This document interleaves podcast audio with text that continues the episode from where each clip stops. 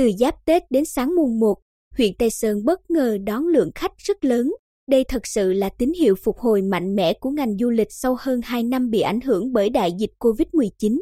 Trên địa bàn huyện, hiện có 20 di tích lịch sử, danh lam thắng cảnh, trong đó có hai di tích cấp quốc gia đặc biệt và 7 danh thắng liên quan đến triều đại nhà Tây Sơn. Nhưng chỉ riêng bảo tàng Quang Trung, mỗi ngày đã đón hơn 1.000 lượt khách. Năm nay, tại Bảo tàng Quang Trung diễn ra rất nhiều hoạt động mừng xuân, thu hút du khách như hội đánh bài tròi dân gian Bình Định trong khuôn viên Bảo tàng Quang Trung, múa lân sư rồng, biểu diễn nghệ thuật tuồng và bài tròi tại quảng trường trước Bảo tàng Quang Trung. Chị Nguyễn Thị Hiền, du khách đến từ huyện Tiền Hải, tỉnh Thái Bình, kể gần 10 năm nay, cứ đến Tết Nguyên đáng là chị cùng người thân lại hành hương về miền đất võ Tây Sơn.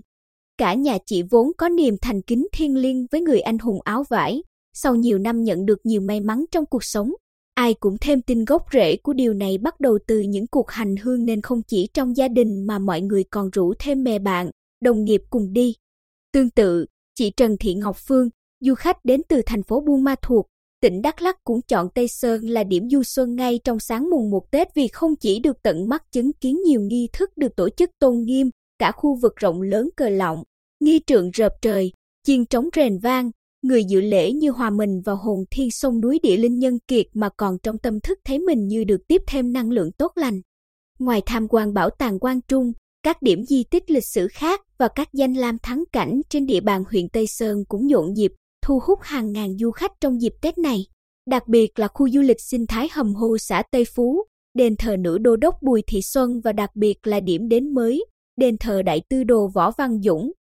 không chỉ nổi tiếng với những danh lam thắng cảnh đẹp mắt, con người hiền hòa mà còn có rất nhiều đặc sản hấp dẫn đủ sức mê hoặc du khách.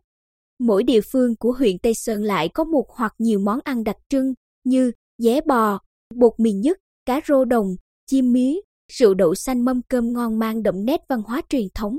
Phong tục của người dân giờ đây đã gần gũi hơn với du khách, được sự đón nhận, yêu thích của đông đảo du khách trong và ngoài nước.